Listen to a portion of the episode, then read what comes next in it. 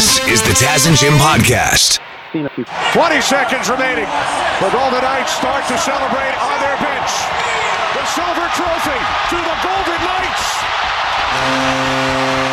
Vegas Golden Knights Stanley Cup champions and a guy who was in the building last night. It's quite possible that this human being has been at more Stanley Cup finals than anyone else on the planet. Dave Sandford from NHL Images joins us.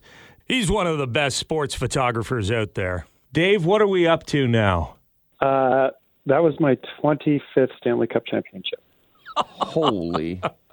You might have been more, to more Stanley Cup uh, finals than the guy who carries the cup around with the white gloves. um, well, I don't think I, am quite up to that uh, level yet, but there's a few people that have a few more under their belt than I do. But um, but yeah, 25 is is pretty special. It's a milestone for sure. Final score last night: nine three. Golden Knights over the Panthers. Is is that one of the biggest drubbings in a Stanley Cup final you've witnessed? It, yeah, it absolutely is. Um, I was saying the game that I've never seen a, a game so lopsided in the final, not in my career. It looked like the fans were going crazy. They were. Is hockey in the desert the real deal? What was it like to be in that building? Yeah, this is definitely one of the best atmospheres in the entire NHL. The fan fans here are fantastic. Um, there's there's a cool vibe in the city. Um, everywhere you go, people have you know Golden Knights, you know memorabilia, paraphernalia on whatever. Um, and the building is always rocking. It's it's super loud, and the fans are into it, and it is a really fun place to see a hockey game. I, wasn't sure what to expect. It was like uh, the, the fans were fired up right away. Um, but they're they're I'm like, do they even understand what's going on in the game? Or are they just there to get drunk? But they're like cheering at when you, they're dumping the puck on a penalty kill. Like they're they're they're they're they watch, know the they rules. know what's They're going on. The yeah, they're not just hammered. Uh, I, I think that you know in some of the some of the markets I've been to, you know, the fan base isn't. They're not like the the most educated hockey fans, but it's a mix here. It, I've seen a big difference from you know six years ago when they were in the Stanley Cup, whereas you saw more of that just kind of just just to be here, something new, you know. But now there's there, there's more educated fans than you think. I would say. Yeah, it happened in Florida too. I, I remember going to uh, Tampa Bay Lightning games early on, and it's like people just went to see what ice looked like down in Florida. It's not even know? a drink. but then they won the Stanley Cup, and you went in there, and people actually knew the rules of hockey. How close did you get to 50 Cent last night? He was getting the crowd riled up, spinning that air horn before the game started. They don't let me near any of the celebrities at all. So, where were you positioned for most of the game last night, Dave Sandford? Um, I was in um, the end where Vegas attacked in the, the first and uh, third period, um, down in one of the corners, and then um, yeah, I also had a remote camera up in the in the catwalk looking down on the net in the far end, so um, allows me to get an alternate angle. Have you gone through the pictures? What's the favorite shot from last night? Um, one of my favorites was actually from the remote camera of the, what would be the, the fourth goal, which is the cup winning goal um, by Smith, and um, and then just I think Stone with the cup after the game, the the just the pure emotion um, on his face when he hoisted the cup was just incredible. It was awesome. So um, they're they're some of my favorites for sure. Yeah, the captain was pretty excited there. You had uh, a lot of those boys. We were talking to our friend Brent Fitz, who's a, uh, a rock drummer who lives in Vegas, and he's originally from Winnipeg. And he's saying the Vegas Golden Knights are basically just the Brandon Wheat Kings uh, transported. so I'm sure Fitzy was loving that moment last night too. What was the celebration like afterwards? Did you get to go in the uh, in the dressing room and take pictures of the guys as they celebrated? I did, yes. Um, I'm I'm one of the the lucky few that have the opportunity to, to get to go in the room after each cup, and um, this was uh, we were saying it was kind of a s- you know, a little more subdued than we thought. We uh, both on the ice and in the locker room. Um, don't get me wrong; it wasn't you know like crickets or anything. It was still a, a lot of fun and crazy. Hmm. But um, I kind of judge them by how wet I am when I leave the locker room. and there's some years where it looks like I just went swimming and um, covered in champagne and beer. And this year, uh, my back half was soaking wet, but my front half was kind of dry. And um, Sounds like a night out in. Vegas to me. I don't know. yeah, yeah. yeah, it was just it, it wasn't a real as as- I guess as crazy as we were some of us were expecting it to be. It was still a, a lot of fun. Um, the guys were having a blast, and there was a lot of champagne and beer. But yeah, I, I have seen a few crazier um, locker rooms after games. We always like to ask who was the guy that was leading the, the charge with the party in the locker room? Um, Marchessault, I, I would say, like he he kind of took charge, took the cup, and and was you know the leader of, of passing out the the drinks, you know, as in like holding the cup and and allowing everybody to drink from it. So um, he was, and and then. Um, Martinez as well. He was pretty funny. He had a uh, like a, a this Golden Knights helmet on, like a like an actual knight helmet, and he was wearing that the entire time in the locker room and just being a real ham. Um, so it was a lot of fun uh, to see him as well. So, and that was his third Stanley Cup. So he was he knows how to he Knows how to do it. Yeah. Yeah. All Yeah. right. Well, Dave Sandford, uh, we look forward to seeing some of the pictures that you took last night and another feather in your cap. 25 Stanley Cup finals. Uh, we look forward to hearing about 26 next year, buddy. And you get This has become a great tradition. So you get some rest. Yeah, well, you always get a call from Taz and Jim before you're allowed to go to bed after the Stanley Cup. Uh, exactly. good luck sleeping in Vegas, by the way. I hear you get 24 hours before your flight. So if you're not sleeping, I'm sure you can find something to keep yourself busy. Uh, there's always something to do in Vegas. Yes. Dave Sandford, NHL Images. What a pro. Thanks, man. Thank you, guys. Ladies and gentlemen, the Stanley Cup!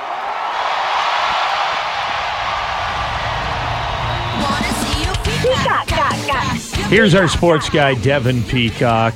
Let's talk Stanley Cup final last night. I, I had a feeling you were going to take this route with the conversation, Dev. Where was this Florida Panthers a couple of weeks ago when they were playing the Leafs? Nine to three? Man alive. It's true. A Leaf fan, the Leaf players must have been watching that game last night going, uh, WTF. Sergei Bobrovsky. He uh, he went off a cliff. I mean that it's more than that, but at, at the at its core, that's what happened to the Florida Panthers. He was dynamite for them in the final three games against Boston. He was dynamite against Toronto. He was dynamite against Carolina, and then against Vegas, he went back to being a pumpkin. Did Vegas not just overwhelm them because they played well and they were bringing it all game? But I, I'm even like midway through the game, the ti the shots were tied, so it's not like they were out shooting them. full credit to Vegas. They played very well, but they have a physical team. They have a, a big defense that was able to keep uh, the Florida uh, Florida forwards away from the net. So while they can get shots, are they getting quality shots? Are they good shots? Are they quality scoring chances? The Florida Panthers were never able to find their rhythm in this series, and this is the result. Now, how do you feel as a Leaf fan that the Vegas Golden Knights, Oh, in, in their five year existence, seem to be making regular deep playoff appearances? Well, I mean, here's the thing about the Vegas Golden Knights. They are cutthroat. So you look at how they have operated. Uh, Gerard Gallant was their original coach, did great, got rid of him. Brought in Pierre DeBoer, who was coaching San Jose, their rivals. He did fine for them until Bruce Cassidy came along. They got rid of Pierre DeBoer. Uh, they had brought in Marc Andre Fleury. He did great for them until he wasn't. So they have been very cutthroat in terms of getting that Stanley Cup victory. So you have to really kind of admire it because They have had one singular focus. Not that other teams don't, but they have been, I would say, more cutthroat than other teams in the NHL have been in the couple of past couple of years, and it just paid dividends for them. Do you think the Leafs should have been more cutthroat when it came to uh, Dubas and Keefe not performing to Yes. I mean, look at what they're talking about right now. Brad Treliving is saying, uh, I'd, I'd like to keep the core four together. Should you? I mean, we have a whole body of evidence here that suggests they can't get past the second round. Finally, they got into the second round. Contracts might dictate that one of the core four is going to move. I would move William Nylander myself, but you have to make changes. If you have all this evidence showing what you are doing right now is not working, you have got to change. It's not change for change's sake, it's change because you need to make that move.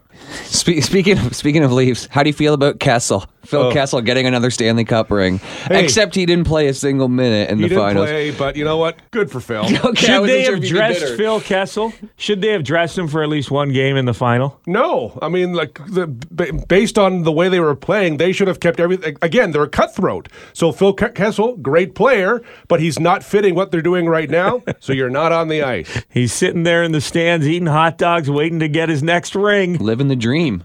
Caw-caw. This is the Taz and Jim podcast. I was shocked to see this headline. Uh, the company behind Instant Pot, which was founded in Canada, has filed for bankruptcy. This is a global news story. You know Instant Pot, Jim. Oh, it was everywhere. Like three years ago, everybody was talking about Instant Pot every day. And then the air fryer came in and stole its thunder. Truly, they're kind of the same thing, aren't they? I don't know. I, we have both, and I've never used either. Instant Pot is basically like uh, an express slow cooker. Like my wife makes Like, like, a quick cooker. Yeah, like roast, you know, pork loins in there. She'll do risotto, stuff that takes a little longer in a in a slow cooker. Chili you can make in the instant pot. Uh, the air fryer is more for crisping stuff up, like if you want fries or Oh, it's like chicken fry- wings. Yeah, it's like a fryer. Okay, yeah, that makes Right? sense. Yeah. so I, I- we use both in our house. I'd say we use our instant pot twice a week, Hmm. maybe. It's great if you forget to defrost the meat. You can throw it in there. Oh yeah. And it cooks pretty fast. Nice. You don't use yours often? Uh, like my wife does, but I I w- don't even know how to use it. I've never used a slow cooker in my life. I've never I've never slow cooked anything. Not even grilled cheese sandwiches? I'll barbecue them up. by accident. So this uh, this instant brands company is filing for bankruptcy in U.S. bankruptcy court. Founded in Canada, but currently they are based outside of Chicago, and uh, they say they have at least five hundred million dollars in assets and liabilities. I guess their spending just got carried away. I thought, Yeah. you know, every household was buying an instant pot, which is great until everyone has one, I guess. Yeah, once everybody and by the way, you see a ton of them at thrift stores. So I don't know if it's like a novelty thing because that's a bad sign, and people aren't using them for an extended period of time. But a lot of times when these things are like uh, when they pop off, it's almost like a tech a tech bubble. You have all this money because the the fad is happening, and then you start trying to reinvest in other Insta brands. Maybe you have like the Insta microwave or whatever else they're spinning off into, and then that stuff doesn't catch, and then they realize they're in way over their head. One trick money-wise. pony. Yeah. Yeah, that's uh, that's too bad. The CEO said in a statement the company is facing global macroeconomic and geopolitical challenges. The geopolitics. what is going on? The war in Ukraine is leading to Instapot sales going down. More the interest rates and the tightening of credit terms Okay, that makes more sense. has made their capital structure unsustainable and has deleted it, depleted its cash. So if you have an instant pot, take care of it. This is the Taz and Jim podcast. Ecuador, 76 year old Bella Montoya was pronounced dead at the uh-huh. hospital on Friday. Stroke, cardiac arrest. They put her in the coffin. We're getting ready for the funeral. Don't know. And her son heard a knock coming from inside the coffin. They opened it up, realized that Bella was breathing. She was still alive. Oh. Yeah, there's video of it. Actually, it's uh, this is a global news story I'm looking at here, and it's uh, it's pretty wild. Coffin opens, they pull her out, they put her on a stretcher, take her back to the hospital. Oh my God. Whoopsie doodle. That is wild. You hear about this every once in a blue moon. Occasionally, somebody's in a casket or in the coroner's like refrigerator thing, the stainless steel chamber or whatever Yeah. they have where they slide you in and out. How much would that freak you out as a coroner? Uh, It would it'd be Oh, tough yeah. to. It would be be tough after he- actually hearing somebody knock from inside that that refrigerator door to Oh, not hear the knocks constantly moving forward. And if you're if you live in Texas and you just watch Zombieland, you know you'd be very tempted to double tap whatever body's coming out. you gotta use caution. Yeah. Use caution when you open that casket. just I have the holster ready. Uh, the woman's son, Gilberto, says that the incident gave everyone quite a fright. My mom was wrapped in sheets, hitting the coffin. We approached, we could see that she was breathing heavily. Um, she is in the intensive care unit right now. That's the thing. When somebody is pronounced dead and then they're put in a coffin, it's rare you hear about them bouncing back and living another 40 years. It's not like they just took a really long nap and they're tap dancing as they come oh out. boy, I feel oh. refreshed. It's I usually like, oh darn, I'm not dead yet. Yeah. it's more like, yeah, please kill me.